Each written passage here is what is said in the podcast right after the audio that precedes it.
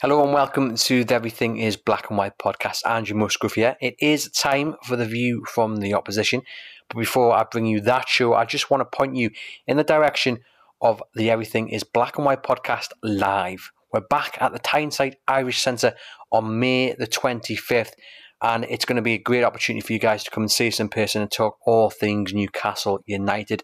We'll have the usual panel made up of Lee Ryder, Kieran Kelly, and Aaron Stokes, but we're joined by the Mirrors, Simon Bird as well. And we've gone one better. We've got you a very special guest to kick off the evening. Newcastle United legend, one of the best crossers of the ball ever to play in black and white. Not my words, but the words of Alan Shearer. Who is the special guest? Well, some of you may have already guessed. It's Norberto Solano. So come along, secure your tickets. All you've got to do is click that link in the podcast description, and we'll see you on May the 25th. By that time, Newcastle may have secured top four football. We always love seeing you guys in person. Please do come along, raising some money for charity as well. So, like I say, hit that link in that description to secure your tickets. We hope to see you there. May the 25th, Tyneside Irish Centre think we'll get on with the show now. Hello and welcome to the Everything is Black and White podcast. It's time for the view from the opposition. This week it comes from Alasdair Gold from Football London, who covers Spurs. And you might remember Alasdair was on the special episode of the Everything is Black and White podcast where we spoke to the runners and riders for the top four. And back then, Alasdair, it was a little bit chaotic, and it's fair to say I think it's still down the same track. Yes, that's pretty much been the case for this season, to be honest. Um, just to kind of put it into context for people, at the moment, Tottenham do not have a men's first team manager. They do not have a women's first team manager. Their managing director of football resigned this morning, and their star player, Harry Kane, is about to enter the last 12 months of his contract. So, yeah, everything at Spurs is not great. We've got fans turning on the chairman. We've got fans calling for their old manager and Mauricio Pochettino. Got fans booing their own player in Davinson Sanchez as well. Uh, with every touch he made up the other day. So yeah, things not good at Spurs. If I was Newcastle, I would be honestly licking my lips at the prospect of playing Spurs this weekend. I'm going to say I think our listeners will be over the moon that for once it's not Newcastle United, the club in chaos, because before the takeover happened, it was always Newcastle United on the back pages doing something daft. And it's so refreshing that over the last 18 months or so, there's other clubs that um, have taken up that mantle. So it's brilliant to have that. Um, you mentioned there the kind of the off the field situation um, with, well, we'll start with the, the, the resignation this morning of um, the, the, director of football. Just go into what's been happening there and how you think this is going to affect the, the rest of the season and, and onwards. Yeah, so a couple of years ago, Spurs made a little bit of a surprise move in bringing Fabio Paratici in. He was about to depart Juventus after 11 years there. And I think Daniel Levy saw, you know, a guy that worked in a very big club, uh, doing very, uh, working at an elite level. And he wanted to bring him into Spurs to, to change everything within Tottenham to match that. It hasn't really worked um, in any shape or form. He's made little kind of improvements behind the scenes. He's overhauled little bits and pieces in certain departments, increased some of the budgets across scouting, recruitment, uh, and in the academy as well. He's brought in some good players. You know, uh, Rodrigo Bentancur, Kulusevski, Cristian Romero have all come in. You'd probably say they're the only three out of I think it's about eleven players he's brought in that have been a, a, a decent success thus far.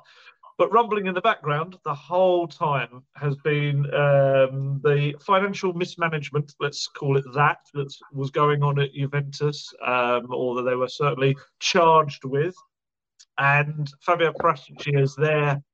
Um, I'm trying to remember what his official title at Juventus was. I think it was something like chief football officer, something like that. And um, he was wrapped up right in the centre of it, and that resulted in the Italian Football Federation uh, last month, I think it was, handing him a two and a half year ban for his involvement in. It's all to do with things to do with like inflating transfer fees. There's there's quite a lot of detail to it.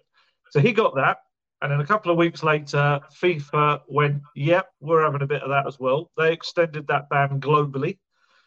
Uh, he took a leave of absence from Tottenham because obviously he was a managing director of football that couldn't manage or direct football. Um, and then yesterday was the big appeal to see whether he could get the Italian Football Federation um, ban knocked down, and that was rejected. So while there's many more avenues for him to take, potential appeal routes, and the chance that he could actually appeal the FIFA side of the ban alone, I think it's just got to the point where Spurs and Paratici have just thought we can't keep doing this because you can't work. And he has stepped away. He's resigned. That's been made official this morning.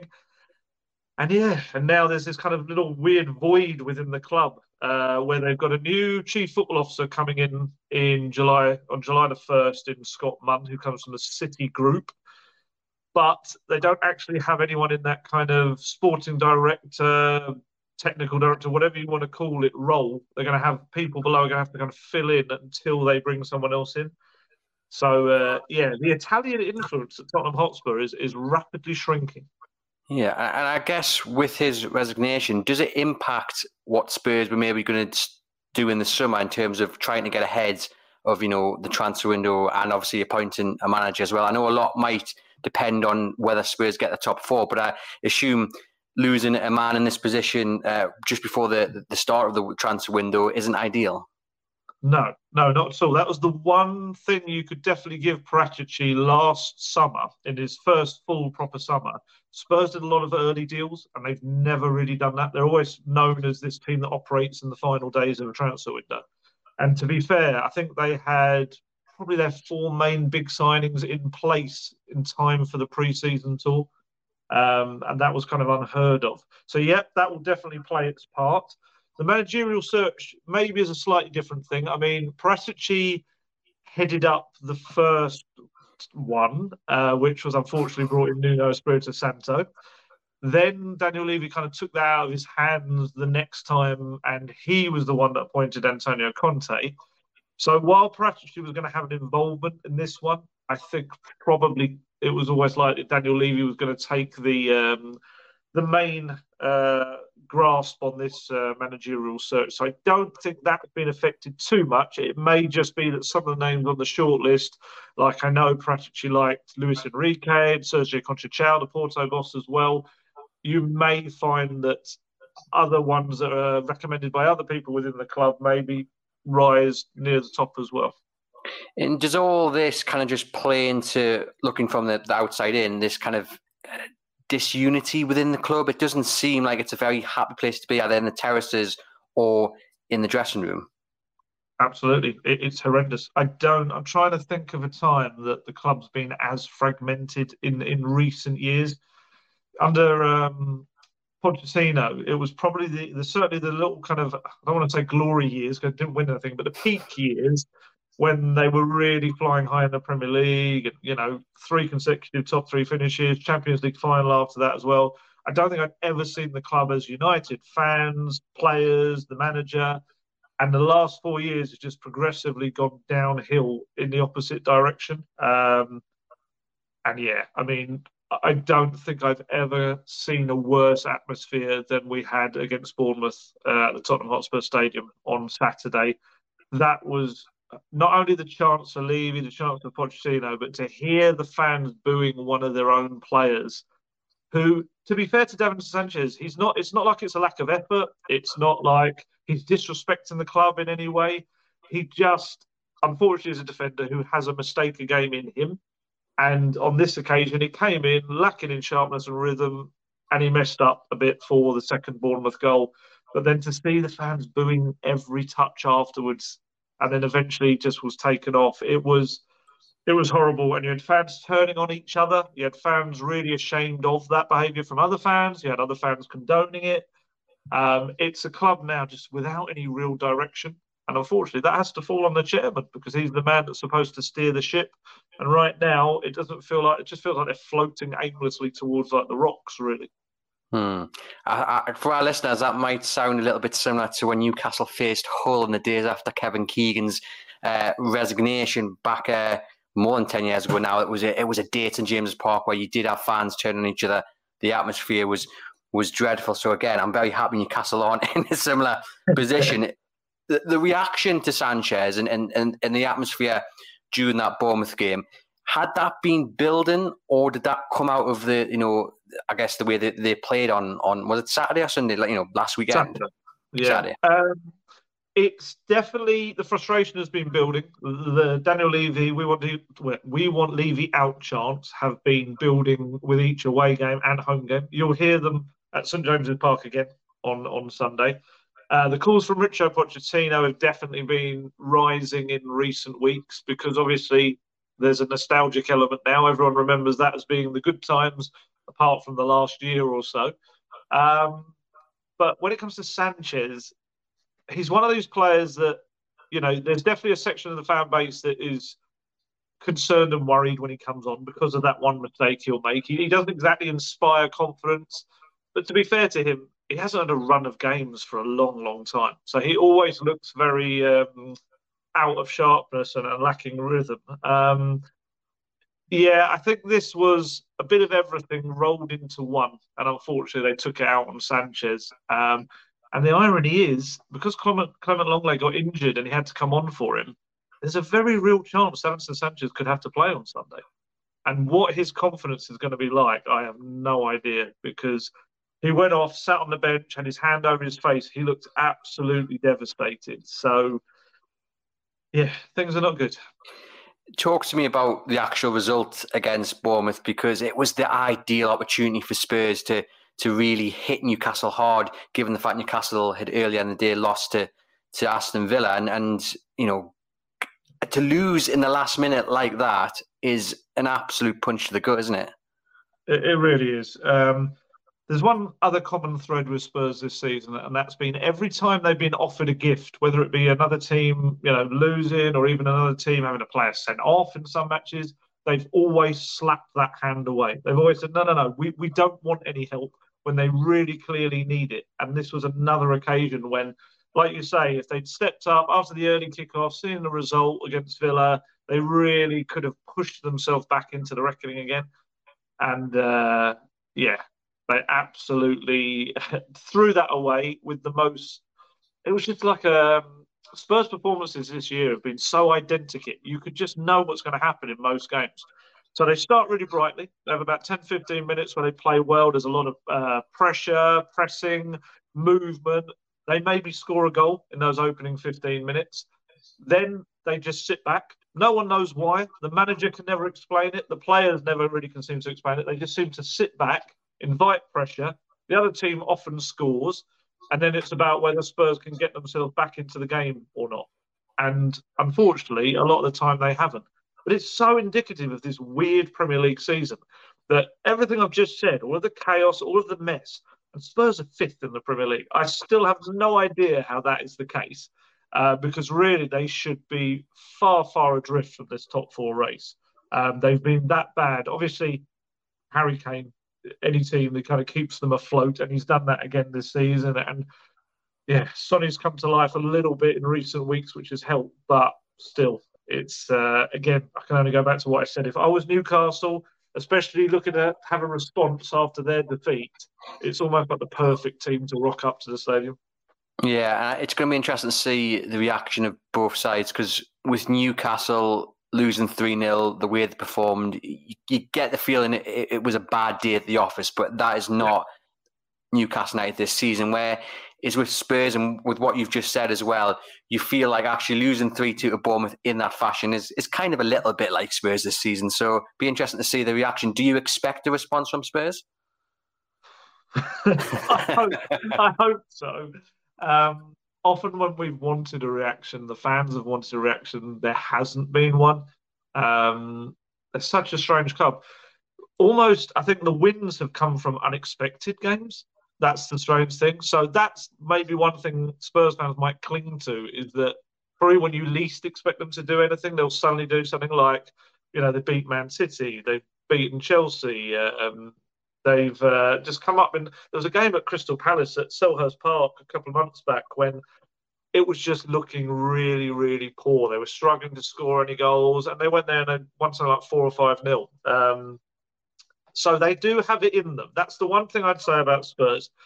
is despite the fact they're struggling at the moment to create lots of chances on goal, they've just got these players that can produce individual moments of magic, and they heavily rely on them. Um, and I think that'll have to be the case again on Sunday. You know, they're going to have to find the biggest problem I think for Spurs at the moment is the defence. The amount of goals they've conceded this season is, you know, it's worse than some teams. You know, the, the lower half of the t- table, let alone the top half. Um, they've got to, despite the injuries, find some way of plugging that defence up. How will they handle the atmosphere on on Sunday St James St James's Park? Because I think the call has gone out for Newcastle United fans to really be up for this game because this is a massive game. If Newcastle United win it, yeah. you know they'll go on to fifty nine points, a game in hand, still on Spurs. I mean that is a massive gap in terms of the race for the top four it, you know, it's going to be a, a, real cauldron. We felt it against Manchester United St James's Park, where the crowd, I know it's a cliche 12th man, but they really, really were, and they really helped drive Newcastle. Every challenge was getting cheered, every throw in was getting cheered. And I'm just wondering, with Spurs in this kind of fragile state of mind, how much impact will the Newcastle crowd have on them? A lot a lot, to be honest. It used to be something that the Spurs, again, I hate to keep harking back to Pochettino because it feels like what the fans are doing each week, but Spurs got to a stage where they were very good at dealing with the noise of opposition fans. They were very good at it. You you often find some of their best results would come. I mean, obviously, most famously, uh, Ajax in the Champions League semi-final. It, it just didn't matter. This current Tottenham's team are completely the opposite. They pretty much you could trace through this season and almost every game where the home crowd has been noisy and created an atmosphere, Spurs have crumbled. Pretty much everyone. So, yeah, um, I hope no Spurs kind of fans might end up listening to this because this is not a positive outlook for them in any way. But yeah, I, I, as someone that's been to St James's Park and has heard the atmosphere, even when things aren't going well, yeah, if if you guys at St James's Park put together a bit of noise, I don't think it's going to end well for Spurs. And obviously, Conte, when he left Spurs, it, he did so on the back of those comments about them, you know, not being able to handle the pressure, crumbling, and you know, and all that. And he was criticised by some. Some said, "Well, he's only speaking the truth. He just can't really say that out in the open." I'm just wondering, by not appointing a, a manager when he's gone and, and, and, appointing his number two to take Spurs to the end of the season, what kind of damage is that done? Because is it kind of like for like? And if that's Conte's uh, conclusion of the squad, then is that not Stellini's conclusion of the squad? Instead of bringing someone in who can put the arm around the shoulder and take them in a total different direction, you've essentially just got Conte Mark II, and that's not going to improve, you know, the players in terms of handling the pressure and not crumbling. Yeah, thus far it is 100% a continuation. Um, if I'm going to give Cristian Stellini some defence, he's been absolutely stuffed by the injuries that Spurs have got. Um, they've got some key players out like Bentancur, um, Bissouma, Ben Davies has been playing really well in recent weeks. He's out. Richardson had been out until uh, the previous week. Sessegnon's out as well. Um, and one of the and Emerson Royal as well. And this is probably the main issue he's got is that a lot of those names I've just mentioned are fullbacks.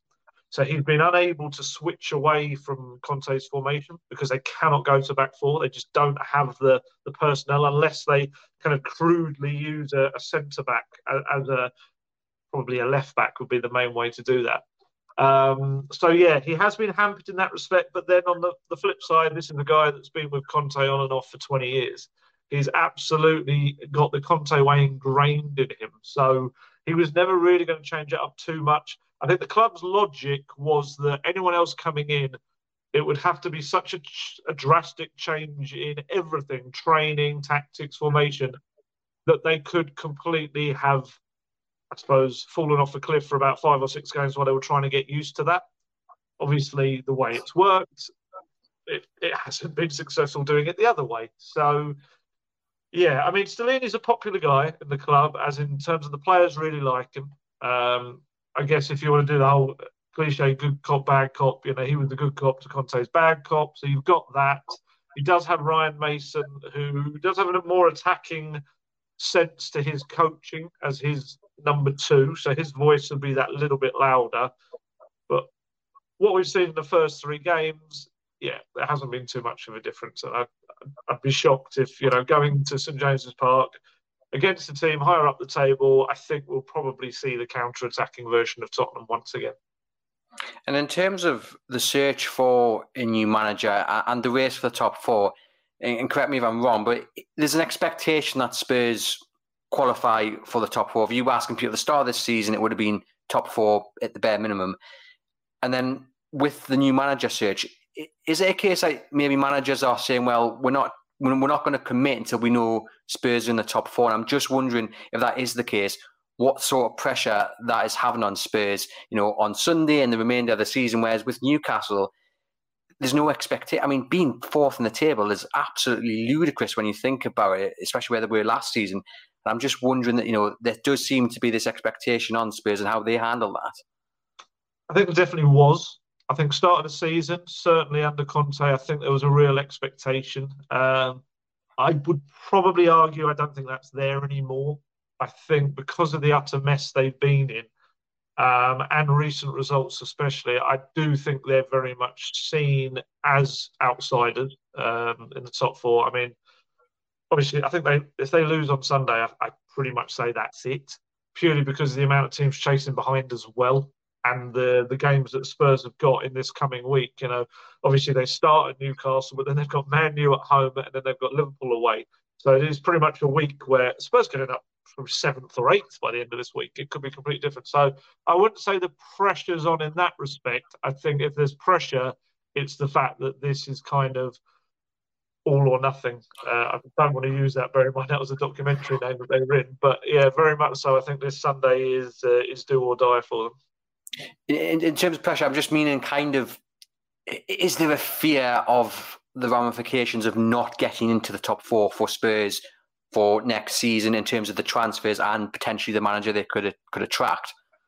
Maybe, maybe. Obviously, uh, this was their return to it. They had been two years out of the top four anyway, um, and obviously they, I guess they would argue they attracted Conte um, when they weren't in the Champions League. Um, players yeah, it's a differing thing, isn't it? Sometimes players um, are attracted by the lure of the Champions League. Sometimes they're attracted by money. Sometimes they're attracted just by a good project. And I think, you know, you guys are seeing that in Newcastle. You've brought in some very good players that haven't been brought in because of Champions League football. They've been brought in because of the direction and the future and, and what they can see is clearly happening there. Um, yeah, I, I wouldn't say it's a be all and end all. I'd say it's a would be a massive boost. It would be um, a huge thing, I think, financially as well for a club who, you know, we we know the Tottenham model. It's a sustainable model built upon uh, spending what they bring in. So I guess having a, a, bigger influx in finances also helps them in that regard and what they can give to any new manager this summer in the transfer market. But I would say there's enough options out there in the managerial market for them to to not have to kind of compromise on another Nuno Espirito Santo. I think they could uh, still point a very good manager regardless of whether they're top four.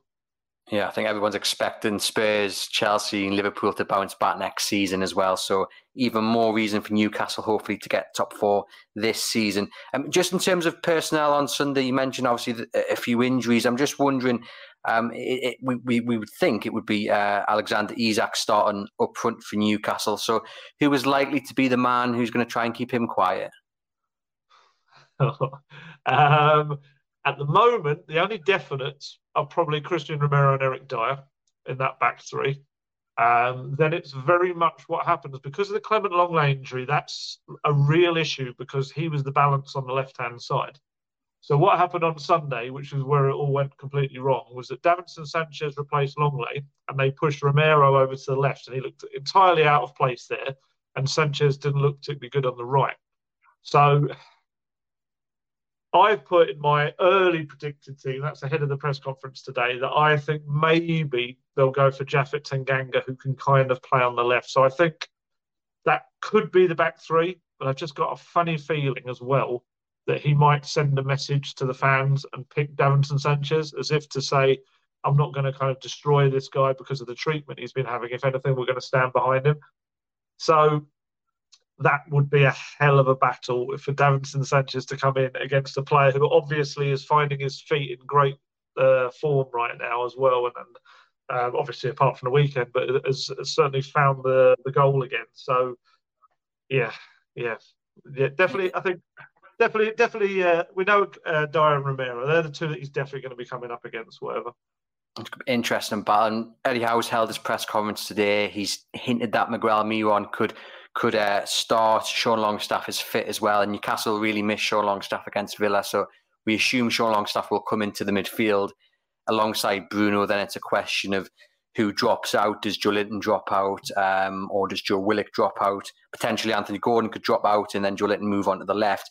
How key is that midfield battle going to be with the likes of Bruno Guimaraes, Sean Longstaff up against? Is it Højbjerg, and then um, obviously you're missing the likes of Bissouma you know, who who's going to be in there alongside Højbjerg and how important is it going to be for the winner on Sunday?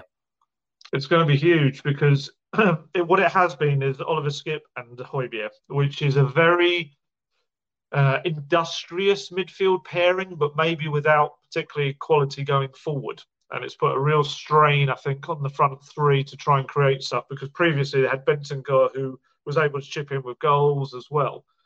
Um, personally, and I don't know if it'll happen, but personally, I'd like to see Spurs try and match up with the three in midfield because whenever they go with two against the three in midfield, they invariably struggle big time uh, for possession.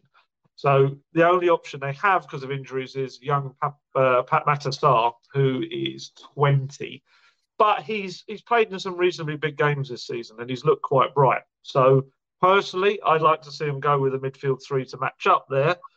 But I Stellini just kind of always, or certainly thus far, seems to resort to what he knows. Um, and I do think that could be where this game is really won in that midfield. If if Newcastle have got the noise behind them, the pressure behind them, and they've got a midfield that are winning a lot of the ball, then Spurs are just naturally going to continue to sit back, sit back, and sit even further back, and they're going to have to hope for the odd counter attack. But the problem with that strategy this year is is if you just let in one goal, then it kind of ruins the whole tactic. And Spurs, unfortunately, have just done that too many times. I think Newcastle have been really successful when they've pressed high and they've come out really quickly against Villa. 20 seconds in, they looked, you know, they were in trouble. You could see Ollie Watkins getting the better of the defence. Uh, at times, the defence like was running through concrete. So hopefully, you know, they'll be in a much better position on Sunday. But I do think the high press is going to be key, forcing Spurs into into mistakes. We kind of saw it down in the capital uh, early in the season when you know, especially was it the second goal? I think when Lloris kicks it out and Longstaff, you know, knocks it back, and then Newcastle ended up scoring. Spurs didn't seem to be able to handle the high press. Will that be different this time around? no, absolutely not. Um, it was something that was always the biggest irony of how Spurs were in the past because Spurs used to love playing the pressing game. They did that a lot yet was so susceptible to it being done back to them. And it just hasn't changed. If anything, they've lost the ability to press for 90 minutes, yet still are very, very vulnerable to being pressed themselves. And my massive fear, unfortunately, is if Davinson Sanchez does play, technically he is someone that struggles a lot with the press on him. Um, and that's that's another reason for me I wouldn't go with him because I just feel like he will he'll be pressured into mistakes, and then that only brings back the uh, the problems that he had on some uh, last Saturday. Yeah, this sounds like the most pessimistic, demoralising ever report on a, on a team, but unfortunately, just the way Spurs are at the moment. Their weaknesses are so glaring, and they're not fixing them. Uh, so you know, if I'm any opposition manager right now, you know you're kind of a, B, and C to your plan and the various things you can do because Spurs will struggle with it. So, well, it's going to have to be a massive week on the training ground for Spurs trying to fix some of these issues. Uh, give me one of those weaknesses then. If you're Eddie Howe, where do you think he's pinpointed the priority uh, that he can get at Spurs? I think you just said it. The main one is pressing. If you press Spurs, if you show more energy to them, Spurs will naturally then just sit back, fall into their shell, and give you the ball back. It's just unfortunately just what they do, and especially this season more than ever. So yeah, if, if Newcastle press high up the pitch, show that intensity to kind of want to please the home crowd, especially, they'll get a lot of joy through that tactic. Fingers crossed there for Newcastle. I've got a stat for you before I ask for your score prediction, Alasdair. Uh, Spurs have won four of the last five at St James's Park, uh, and they've also scored just under 65% of their Premier League goals this season in the second half. Now, does that mean they're late starters to, to games, or is that just kind of a miscellaneous stat? No, no, definitely late starters. Um, for much of the season, it's been a running joke about how awful Spurs have been in first halves. Um, honestly, the amount of boos at half time at the Tottenham Hotspur Stadium has been incredible this season. They just don't seem to wake up. Um, like I say, they'll often have this little 10 minutes at the start where they're, they're kind of flattered to deceive, where you think, oh, yeah, they're pressing, they're, they're moving. And then suddenly that absolutely collapses and they stop doing that. So, uh, yeah, no, no, that stat's absolutely right. And it, it kind of paints the picture of exactly what Spurs have been like.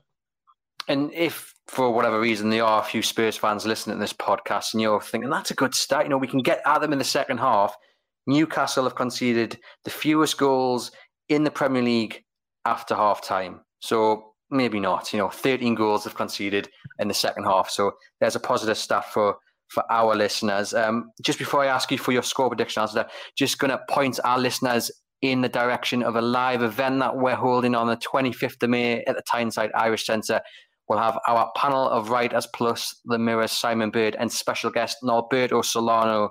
Um, tickets are £5. I'll pop the link to where you can get your tickets into the comments. Do come along. It'd be great to see you. Um, Alasdair, how's this one going to go? I can't end on a demoralising note for Spurs, any Spurs fans that do happen to listen to this. So I'm going to go with Spurs somehow come away with a point in a 2 2 scoreline.